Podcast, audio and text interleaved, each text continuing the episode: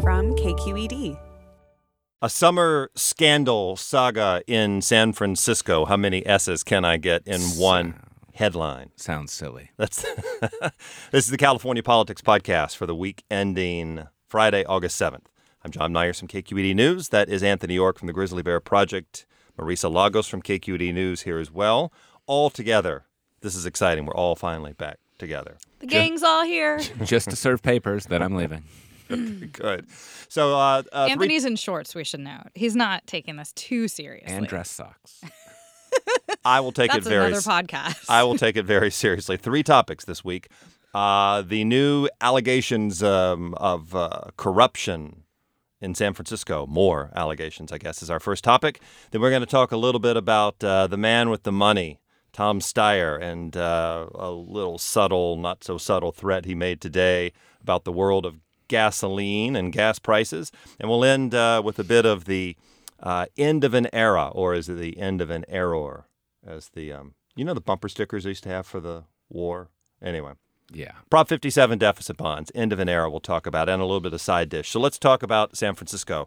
Okay, San Francisco resident Yeah. Marisa Lagos. This is the story this week. This new series of allegations from uh, the man known worldwide as Shrimp Boy. yeah, my goal this week is to get Shrimp Boy on the air as many times as I can say it. So Okay, so I'm going to just start count. Shrimp That's Boy. that's three. Um, and you know, let me just say. His say, name is Raymond. Raymond Chow. Actually, his traditional name is All right. way longer. Um, no, but this was a nice sort of break up to the summer doldrums. You know, the, the legislature's on break. There's not a ton happening. We needed Um, something. We needed something, and we got it, uh, courtesy of Tony Serra and Company, uh, Shrimp Boy's lawyers. So to back up a little, um, Shrimp Boy is a Chinatown uh, personality. Let's say, if you talk to the feds, they'd say sort of gangster. Um, if you talk to his lawyers, they say just a good guy who's who's been painted in a wrong way. But he was indicted last year along with a host of other folks, including State Senator Leland Yee, now former state senator, and um, this is sort of the latest salvo in the case. Yee and a couple of his folks, uh, sort of implicated in the corruption probe into him, pleaded uh, guilty about a month ago. Shrimp Boy's fighting the charges. And this week, his attorneys filed a very interesting motion to dismiss in which they essentially said that Shrimp Boy is just being targeted because he got away from the feds before. It's a selective prosecution that. Uh, a host of politicians in San Francisco, up to Mayor Ed Lee, are also guilty of the type of corruption that they're accusing him and Leland Yee of, but they just decided not to go after them because it was politically expedient. Um, most interesting were the exhibits in this case, in which the defense quoted a bunch of wiretaps directly from the Fed's records that they got through discovery, um, which did seem to implicate not necessarily the mayor um, directly because he was not ever directly quoted, but people close to him saying that he basically they laundered money for him and um, that that you know city officials had sold guns to the feds. I mean, it, it you can't make this stuff up. Yeah, well, you, you can't or you can, depending on whether people believe the, the allegations and the stuff. Okay, but let's back up just for a moment for people who have not followed every single moment of this. I mean, let's remind people that um, that uh, Raymond Chow, uh, Shrimp Boy, is that five or six? We've said it now. Uh, former state senator Leland Yee and like 27 others, I Yeah, believe, it's a huge were list. originally indicted uh, in 2014 on all these kinds of charges firearms trafficking, money laundering, all these different kinds Right. of things. Um, and Yee uh, has pleaded guilty to the racketeering charges involving campaign fundraising. Some of the rest of this is still playing out, but Raymond Chow has continued to assert his innocence, I guess. Yeah, I mean, he's essentially saying that. Um, so he was first imprisoned about 20 years ago in in some sort of similar probes, and he was let out in 2002 um, under a plea deal in which he agreed to testify against a sort of bigger uh, gang leader, who then ended up going free on appeal. So the basis of what the the attorneys for uh, Shrimp Boy are saying is that you know he's the big fish that got away, and you guys have always wanted to go after him, and essentially that you've ignored all these other people who are doing even worse things because they're public officials um, at the expense of going after him. You just you just called somebody with the nickname Shrimp Boy the big, Big fish. fish. Yeah, I, I got sorry, that sorry. too. Well, I mean, did, but but I, I, you know, I guess for me is, I mean, does this story, this allegation of scandal, does it stop at the Bay Bridge, at the Golden Gate Bridge? I mean, is there is there some larger something that we chew on in the universe of California? I mean, I think the actors are San Francisco based. I mean, the Leland Yee stuff involved the Philippines, and it, it was global in scope. Right, there, were, there was an alleged global arms deal. in people the need offing. things. Right, people need things. like Uh, like uh, RPGs and uh, But but it seems like the actors here are all centered in and around San Francisco. I mean, I I haven't seen anybody named or mentioned that sort of resonated outside of. But there Well- is The so much. There is there, there are so many people on the state level who have a role in what happens in San Francisco. We've got state officials who are from the Bay Area. We've got and and everybody. I mean, you covered City Hall, Marisa, in your time away from state politics, and now we pulled you back. But I mean. The, the seven degrees of separation or six degrees, they're not Yeah. very many. Well, I mean, that's kind of the interesting thing. You know, Leland Yee was a state senator when all this went down. Um, most of the allegations were around him trying to retire campaign debt for his mayoral campaign, and and and certainly all the players named in this um, really bombastic legal filing are local players. But you know, politics is a big a big web of connections. And i think that that's sort of when you when you cut through the, the sort of outrageous statements in this the core of the lawyer's arguments for shrimp boy um, did resonate with me a little bit. You know the people who the feds went after on what some people would say is a fishing expedition because it really did seem like they sort of There you go I'm again. sorry, I'm there you go sorry, again. I was just in Mexico, but Right. you know, th- they really focused on a lot of people that don't have sort of higher connections. And if if the filings are believed to be true and some of the allegations made in these um, discoveries, you know, that are through wiretaps and conversations with undercover agents, then there's possibilities that other people up to the mayor could be implicated in in pretty untoward behavior, and yet who you know who is the one politician taking the fall here, Leland Yee, who really didn't have a lot of friends outside of his own sort of inner circle. So, I, to your question, I Yeah. mean, it, who knows? I mean, we don't know. Um, we've seen, you know, in decades past, similar corruption probes. We've seen, you know, in with some LA lawmakers, the Calderons. We there's pending cases around, you know, bribes and other things. Um, I think that, you know, at its core, what's sad about all of this is that this is sort of what the cynical public expects of politicians and people, and it, it, it is sort of plays on our worst fears about people in power. But this, but this investigation, to your question, this investigation, remember, did not come out of the political corruption No. unit. It was an organized crime investigation. So I think that might sort of, in terms of political implications, it might might sort Yeah. of focus it in San Francisco. and even you know on the local level political fallout i think is you know there were two supervisors named in this filing none of them have any there's no proof that any of them did anything wrong. There's a few allegations. Uh, there are allegations that mayor lee knew about laundered campaign contributions nothing you know straight from the horse's mouth directly tying him. And so he's running unopposed. Um, the supervisors who are named you know don't have any big challengers. I don't think in the short term we're going to see any huge fallout here certainly anything beyond san francisco. Um, but we don't know. We don't know what the feds are still looking into. We don't know what other ties folks had who are involved in this. We don't know if there was actually an assistant district attorney who ran for da in san francisco but works in alameda who had some pretty um, inflammatory comments in terms of conversations between her and Leland Yee. So this could extend at least to the East Bay. I do want to say though that I'm curious about one player in this because now that that this has moved into the um, the local prosecutorial uh, era, uh, George Gascon, the district attorney of San Francisco, who uh, got a little bit of statewide attention uh, in 2014 with a ballot measure on crime issues and things that we've talked about before. Uh, it's it's an interesting position for a guy who everybody's already kind of been talking about. Like, what else could he do? What's he watching?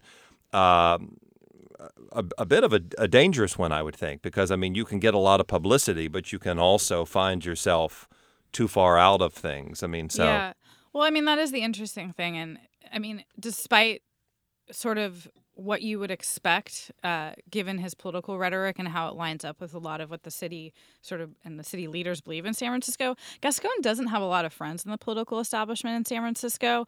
And to some extent, neither does City Attorney Dennis Herrera, who also challenged um, Mayor Lee when he ran in 2011 and, and is also allegedly investigating these charges. So, yeah, I think that this is going to be fascinating. I mean, the question is whether or not the local investigators will get any of the goods from the feds, which is all mostly sort of hidden by the court at this point. Um, and without that, is there any proof? I mean, I, who knows? Um, so, yeah, I think that there's definitely the potential for political fallout on on a, a number of levels. So I just got to say, in, in my scanning of this uh, of this story of the allegations, this uh, anecdote, this anecdote about uh, a gun and a candy bag Yeah. from uh, from a from a from a city official and said, "Enjoy the candy."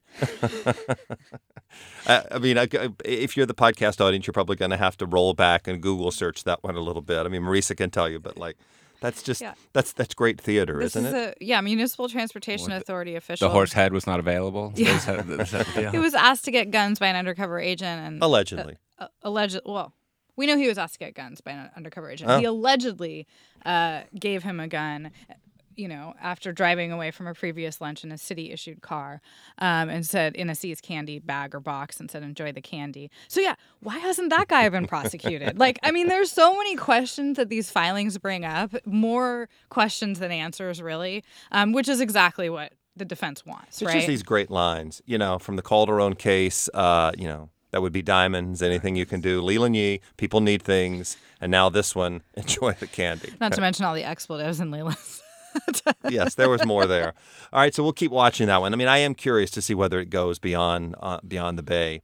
And, And I- whether anybody else is indicted ultimately. Yeah, and and also to just kind of anything that peels back, if it's true, and all of this comes out to be in some way provable, what it reveals about uh, the inner workings of people who know people in politics and the way the political universe might work.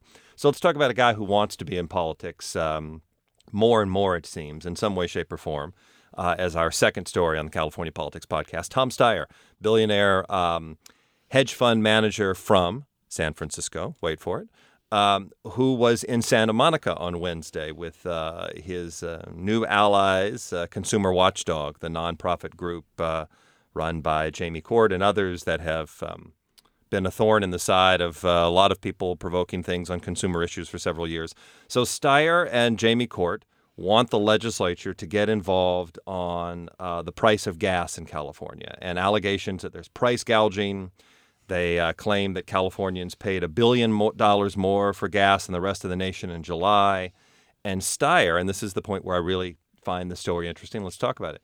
St- the, point was uh, they want legislation, or they might consider an initiative in 2016. And who would have the money for that? No idea. Mr. Thomas Steyer. And what do you make of this? Uh, well, I, what I make of this is I think that this is actually a um opening up a, a, a different front in a larger war over SB 350. Um, we're talking about um, the major climate change legislation proposed by uh, Senate Pro Tem Kevin DeLeon, a And close pending. ally, a, a close ally of Tom Steyer, and that's something that we're going to be talking about over the next month. I think a lot. Um, and one of the big issues, uh, and, and this is this is the, le- the legislation that would meet the uh, energy goals that Governor Brown set out in his inaugural. It was his inaugural, right? Yes. Yeah. Uh, It was a State of the State address, and an it was inaugural all rolled into one. and a dessert Right. topping, right? a floor cleaner and a dessert topping. Um, but um, but but that among the goals is to reduce California's uh, use of petroleum by fifty percent, and and the typical pushback from the oil industry is that this is going to increase the the price of gasoline. Consumers are going to pay at the pump. That's the way they defend themselves, and so I think this is this is related, right? Because they're saying, hey, wait a minute, you know. We want to really lower the price of gasoline. Let's have this investigation into collusion or whatever, whatever uh, Mr. Steyer may be alleging against uh, the oil company. So I, I see this as all very connected to what's happening legislatively in Well, California. I, I think so too, but I also think it's connected to the way that Steyer has approached. I mean, this is this is just another chapter of Steyer's relationship with the oil company, right? The oil excise tax uh, discussions for several years, the SB 350, which we can talk about uh, a little bit because it has. against AB 32. Yeah, Prop but SB 50 in particular, with this notion of cutting uh, uh, gas use, on and on and on. It's almost as though Steyer has been itching for a fight with big oil. Yeah. Uh, and in Bring some way, shape, or form, right? I mean, you know, now maybe is suggesting that 2016 is the time to have it. Of course, the, the, the challenge here for everybody, and this gets to the SB 350 part, is is is the spin, right? Is casting the narrative. Is this about consumers? Is this going to hurt consumers? Is this about big bad oil? Is this about rich people who don't know what uh, other people have to go through to fill their gas tanks? Yeah, I mean, and it's an interesting alliance. You know, he's throwing in his lot with Consumer Watchdog, a group that has done a lot of good things for consumers, but also has questions around its sort of motives because they often tend to benefit themselves as an organization from from the policies they push. Um, so, you know, I think, you know, the bigger political question clearly is like what Steyer's move after all of this. I mean, there's, you know, he's he's publicly mulled running for Senate, said he wouldn't. There's questions about a gubernatorial run. Um, but it does seem like, you know, c- folks on, you know, like the pro tem and on the side of SB 350 have a very deep pocketed friends in this and one like you said who's really specifically wanting to go after the oil industry which i think in california you know is not the most politically it is not necessarily is politically astute to some extent right depending on how it shapes up i don't think maybe maybe Right. broader with the voters. Although although you look at some of the initiatives that we've had, the Steve Bing initiative going after the oil industry. I mean, there are limits, and if you look at support for uh, for an extraction tax, I mean, there are. I think it's it's not the easiest fight. I mean, I, it's maybe politically safe for a Democrat, but it's not. But to fight, but in terms of a fight that you can actually win, absolutely uh, and and in the legislature as well. I mean, oil has very strong allies in the Democratic Party. Uh, a lot of Democrats in the Central Valley and oil in oil country, Right. um, and we've seen time and again that that legislation aimed at oil companies dies uh, at kind of an unceremonious death. I guess I just feel like if you're Steyer and you look at the history of you know millionaires, billionaires who have run for office in this state, it's not the worst place to start if you're running from a pretty lefty position to come out and be able to say at some point, I'm you know I am the billionaire who took on the oil industry. I am the person who has pushed back against you know this evil whatever you want to you know he, like however you paint it, and that that you know not to say that he doesn't believe in these policies, but that there could be bigger political calculations at work here. I I just find fascinating, you know. So again, as I said, th- this thing that Californians have paid more, so much more than everybody else for gas, which is factually true. I mean, you know, there's a lot of news stories over the last few weeks about uh, the um, plummeting price of a barrel of oil and how it's impacted gas prices in rural states and other parts and parts of the East Coast and other places like that. But the hard part is is that the price of gas is relatively low in California now to what we were paying uh, not that long ago. And so so do you have any kind of like, you know, anything any That foment out there? Mhm. Anything that like people can say, "Damn right I'm mad about that." Versus like they're all kind of nobody's complaining like they but were. but I think it's part of this larger fight, right? The reason the, the reason California pays more. I mean, there's a lot of you know. If you talk to the oil companies, they'll say you know it's diminished refining capacity. Well, we really don't actually know why we pay more. Right. Well, there's there's refining capacity. You know, the Yeah. oil companies will say there are special blends, and it's the environmental rules that are in place in California that are not in place in other states. And so, um, and and I think that this is that's why I th- this is sort of an interesting. Uh, an, an interesting new front in this battle uh, on the consumer side. It's the consumer argument is one that the oil companies have made. Yeah. It's been their defense against more regulation that consumers will pay more at the pump. And now you have Steyer saying, "Hey, what, you know, maybe putting some money and some muscle behind an effort that says, well, let's look, let's try to get these books opened up and, and take a look at what's really going on and whether it is just the environmental regulations or whether there's something else more sinister at play." It does make it an interesting discussion then about like it's a it's a transparency ballot measure if you were going to run it, Mhm. right? Sure. It's not a it's not a we're trying to hurt oil. We just want them to be honest about what they do. Yeah, and that and I think that That could does- play differently. That could play well. Um, and I think John, to your point though about whether or not people are that concerned, I think the problem, you know, for for this side is that those uneven oil prices, like yeah, they've been short lived, and they've also been really unevenly distributed around the state. So down south, there was far more spikes earlier this summer than there were up in Northern California, and so I think that you know, there's not this sort of massive consumer revolt because people haven't seen it to the same extent everywhere.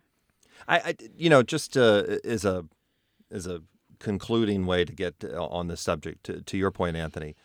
This is a very fascinating time to have this discussion a week and a half before the legislature returns with this bill that the oil industry is trying very hard to kill or amend or in some other way. Right. And we can and will talk about that. Stay tuned. There's another podcast coming on that, folks. Just next week. but but this is this is such an interesting time to right to do that shot across the bow to your point i mean this is maybe not directed at the public as much as it is the people who sit in that domed building in here in sacramento It's a twofer, and if you want leverage with the initiative process, um, you know now is the time because now is the time when we're going to have to start seeing some of these initiatives. You know, you're seeing some of the tax reform proposals. At, at, at a certain point now, the calendar the calendar is getting to the place where where if you're serious about 2016. Uh, the time is now to start, you know, showing a couple of your cards, and so I think that that's part of it. But but the legislative timing um, is also a, a major except anchor. except if you're a billionaire and you can you can pay whatever you need for the signatures to get it on the ballot fast but you're right, so you right. could wait. Yeah. Okay, so um, onward to our uh, side dish on uh, this week's California Politics podcast, our little moment of a little sample of uh, news and reviews. And let's stay in the universe of climate and environment since we're in Tom Steyer. Uh, Marisa Lagos, who you can find on Twitter at M Lagos. This one almost made the list of actual topics. It's that big of a side dish. This is not like a. This is not one of those little small, uh, you know, shishi restaurant dishes. This, This is, is like a, This a share enough- a sharing side dish. Yeah, this, This is, is not like an a, this amuse is this is like a chili cheese fries from Denny's or something. But go ahead. Wow. Wow. All right, we're not we're not partaking in that, John. Um, well, and speaking of spoiling for a fight, you know, the the governor uh, sent a letter to all ten candidates who are debating Thursday night. Uh, well, I guess he sent them to all seventeen Republican candidates, uh, You mean, that, presidential you mean that did debate Thursday night?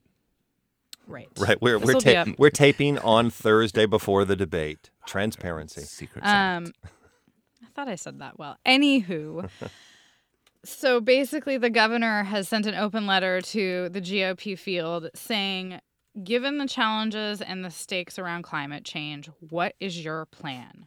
What are you going to do about it? Um, and he goes on to make some, you know, obviously reference the Pope in the encyclical and his visit to the Vatican. Cause But of course, Get course, the he- Pope in there. you can't not get the Pope in there. Um, you know, but he goes on to talk about California's plans to reduce greenhouse gas emissions, and really, I think the best part of the letter is at the end where he where he goes into how protecting our planet quote shouldn't be partisan. California's last chief, chief executive Governor Arnold Schwarzenegger understood this, and he ends with. Um, Unless you think this is this movement is limited to Democrats and only embraced within our borders, the conservatives in England, the moderates in Germany, and even the communists in China are on board. As the fires continue to burn here in California, don't wait for the smoke to clear. It's time to act. okay. Quick quick around the old studio here. Does the letter get mentioned in the debate? No. Does the letter get mentioned in the debate? Nope. See, I just think if you're one of those moderators and you want to provoke some kind of moment, or you know, or I don't know, like you just get you you, you invoke Jerry Brown, which is red meat for Republicans. This is, this is a Republican Yeah. debate in Cleveland. Oh, maybe maybe the red meat. I mean, yeah, maybe. But I think this you're is a Fox this- News moderator. This is red meat. But they're Fox News. I mean, I don't know. They're all kind of climate boogeymen that I think are larger than Jerry Brown. Right. I mean, I, I could be wrong about that. We'll just we'll just we'll keep our eye on Donald But Trump's I- hair then. Uh, All right, so you so you're a yes. I'm a yes. Okay. Okay. All right. Well, We'll, we'll see. I Everyone so. by the time they hear the podcast will know whether I was wrong. We we will acknowledge it publicly on Twitter. Who I was hope right so. who It'll was be the most California plays in the Republican presidential race all year potentially. But you know, this is look. Jerry Brown likes to be relevant, and and, and he's getting press for this, and we're talking about it. And even if it changes nothing, um, I think it puts him out there and gets him on record, and and you know, there's there's no downside for him. And on Thursday, he was at the fire site up in uh, up in Colusa County or Lake County, where uh, and uh, I, he, uh, along those lines, he said something like, "California is burning up. What are you going to do about it?" well, So, and he yeah. said on Los Angeles radio also Yeah. on Thursday morning, he said uh, climate change is not waiting for the Republican Party. So yeah, he's he's looking for his place. Yeah. Uh, okay, uh, all of you listening, you'll tell me if I'm wrong. I, I just gotta. I just think it's red meat. Okay, um, my side dish. Uh, speaking of red meat, um, which uh, you can find me on Twitter at John Myers. So just a, a quick observation that we had campaign filings um, over the course of the last few days. Candidates and non-candidates, politicians and whoever, sitting on campaign cash and reporting what they have and don't have. Uh, everybody knows that the governor is sitting on about $23 million uh, in a couple of accounts and wonders what he will do with that money. and I would suspect some kind of ballot measure either for something or defending something would be my guess. Uh, but I just wanted to flag two others. One was flagged by our friend Chris Megerian at the LA Times. I actually heard him ask the question the other day, which uh, after a press conference about something else. That State Treasurer John Chiang is sitting on about $3 million, $3.3 million.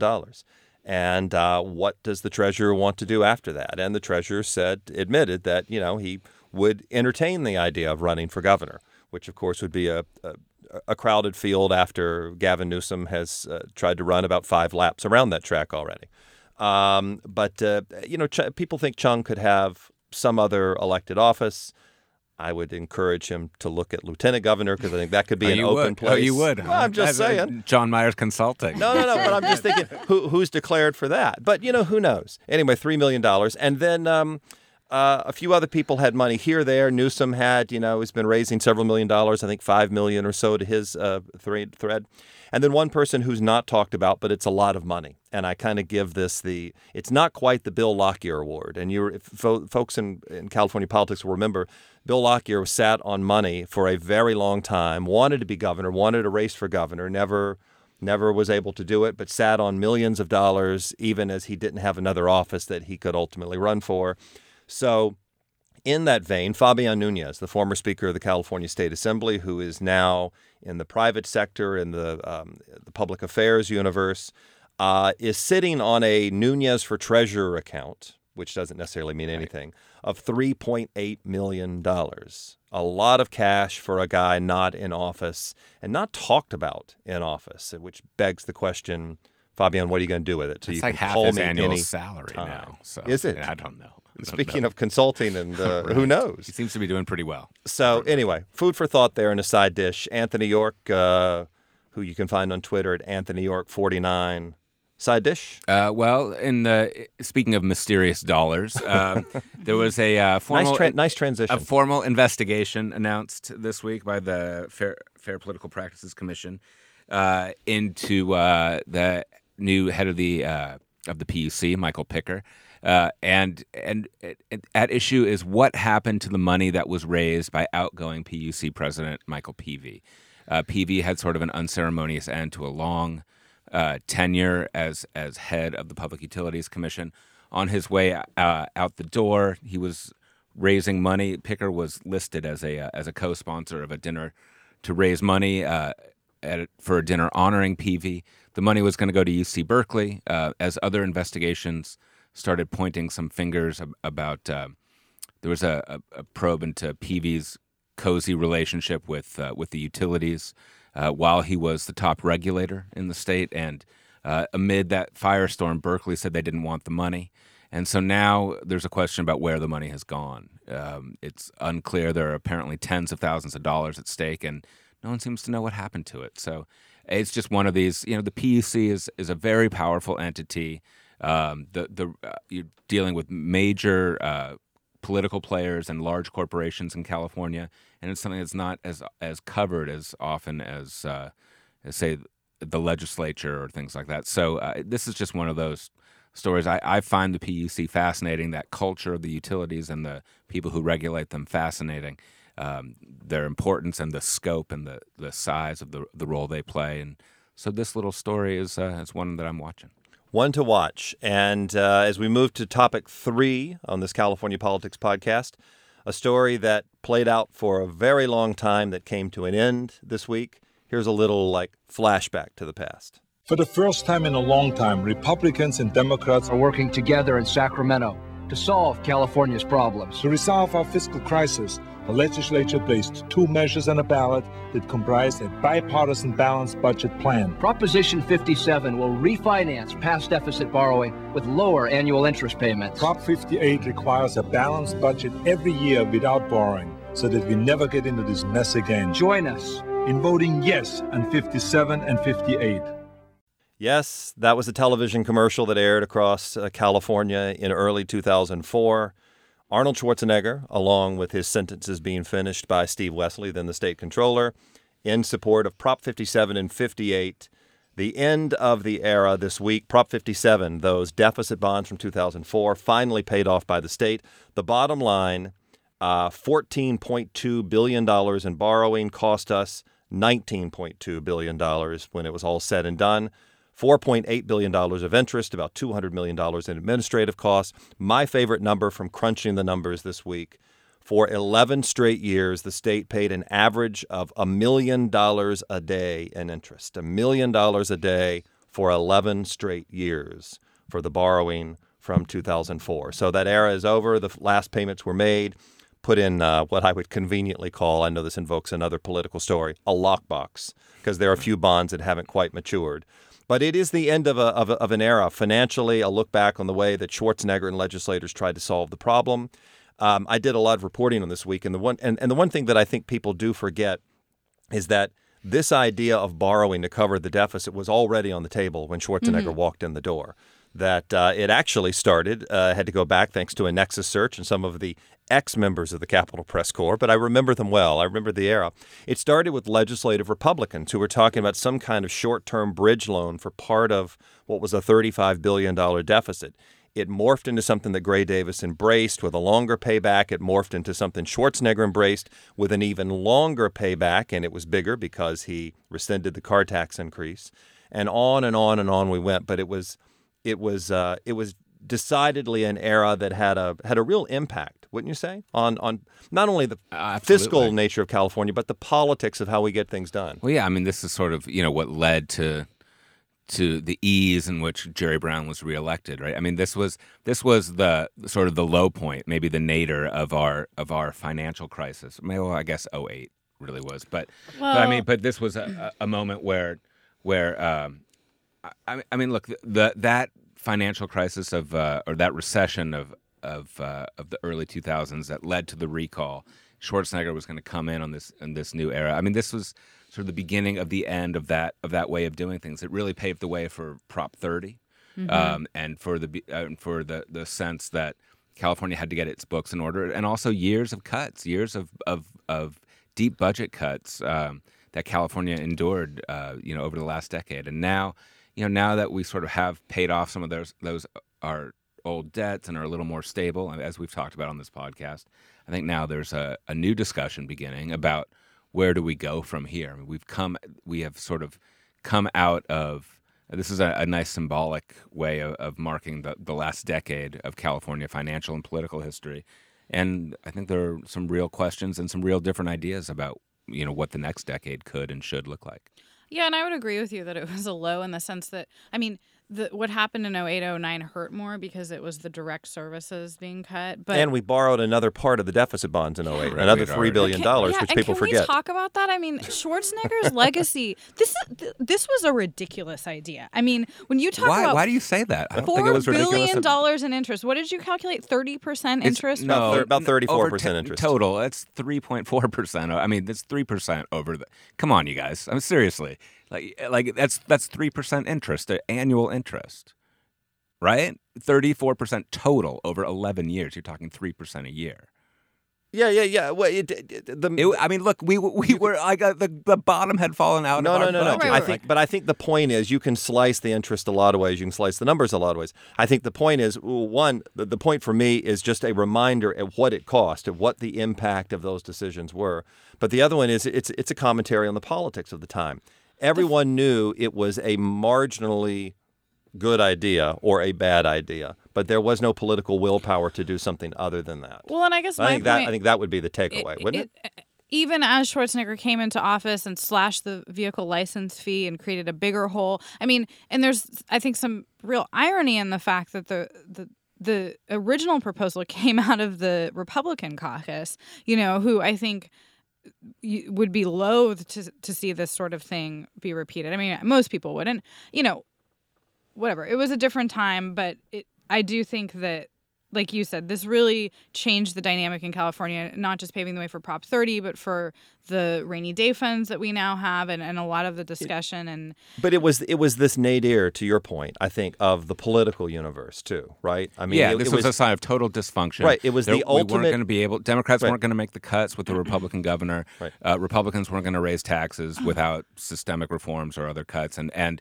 that took another six years and a deeper financial crisis to get out of.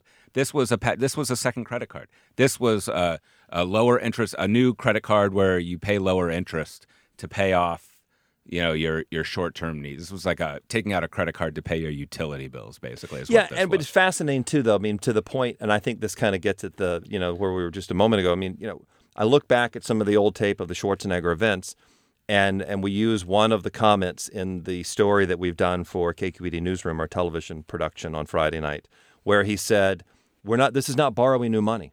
This is just simply restructuring the debt.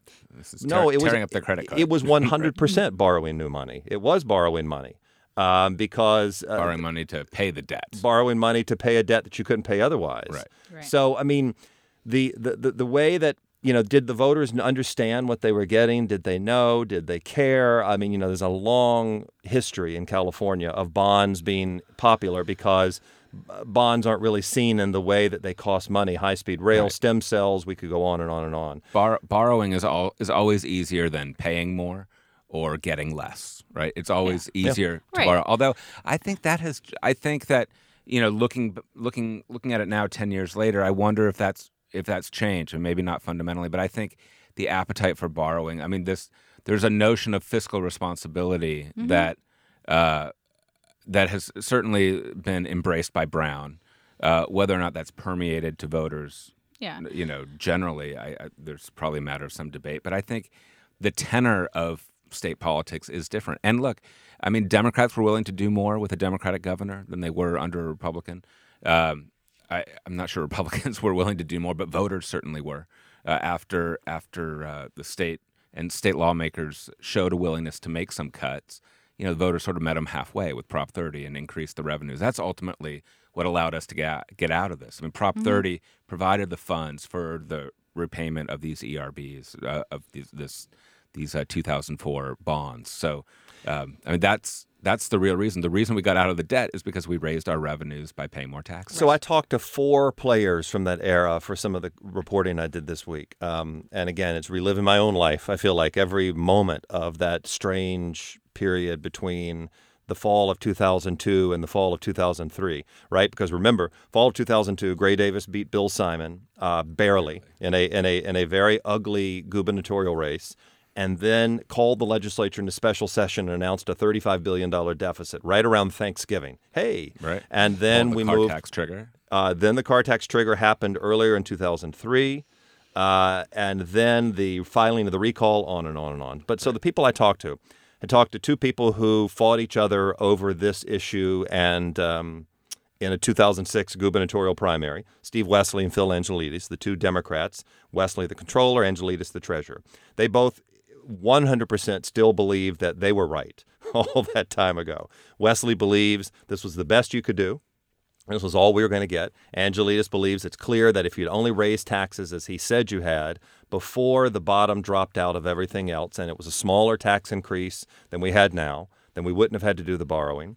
Uh, Jon Coupal of the Howard Jarvis Taxpayers Association and I talk because the Jarvis folks were part of the legal action to say that the other deficit plans were illegal.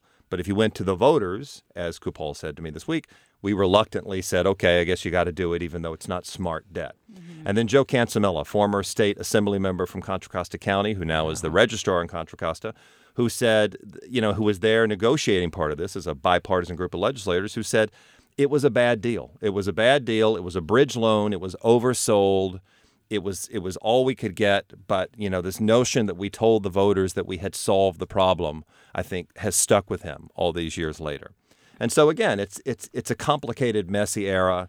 Uh, it shows the the weaknesses of the system. Um, it also shows the ability of Schwarzenegger at that point to galvanize public sentiment because the polling on Prop 57 was pretty bad at the beginning, and it passed with 63 percent. Yeah. And Schwarzenegger alone, you know, uh, did that, uh, barnstorming shopping malls and things and whatever. With, with he had that reservoir of, of, of goodwill after the recall. Yeah.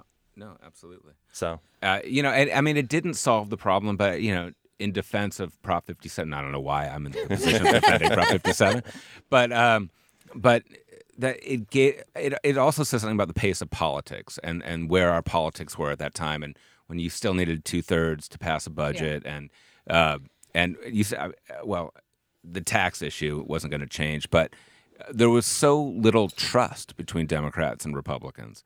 Um, and, things were so bad, and and also the the voters didn't they weren't going to support any. We saw in 2009 there was another effort to raise taxes to try to you know dig us out of our hole. Voters weren't going for it, and that was at the depths of the financial crisis. That was with broad bipartisan support, Democrats and Governor Schwarzenegger supporting it. But- so I mean, it, it took you know it took um, really took the election of Jerry Brown uh, to uh, to begin to sort of pivot o- away from from those discussions. And I think that's sort of my point is that ultimately Schwarzenegger came into office with some really huge promises and I would argue did not deliver on most of them. And I think that, you know, ultimately his legacy was one that sort of exacerbated a lot of the problems that he rode into office on and that voters recognized that. And there was so much distrust, you know, by the end of his administration um, with him and, and that administration and, and and amongst, as you said, the sort of political class that, um, yeah, that's all paved the way for for Jerry. Well, I will end it by saying this. Any reporter or any policy person who has been around Sacramento for the last 10 years and has watched the way that we've had to deal with the budget after that era will be happy to know that within a few months' time, we will no longer even have to ever use the word or the phrase triple flip. Not until the Summer Well- Olympics. Yeah, The triple flip, the way that we paid for the Prop 57 deficit bonds, the we complicated securitized the revenues of the. Never mind. the complicated way of moving sales tax revenues between local and state government to basically not have to spend any more money but not hurt local governments. The triple Lindy, as I used to call it, the Rodney Dangerfield movie. Yes, back to school. Back yeah. to school, thank you. But the triple flip is over. So can we all just celebrate yes. that briefly? Ah, there, there it was. There was your moment of zen in homage to uh, the the This the, the, end of the Jon Stewart era. Right. All right, that's another podcast. Uh, that is this week's California Politics podcast from Marisa Lagos and Anthony York. I'm John Myers. Thanks for listening.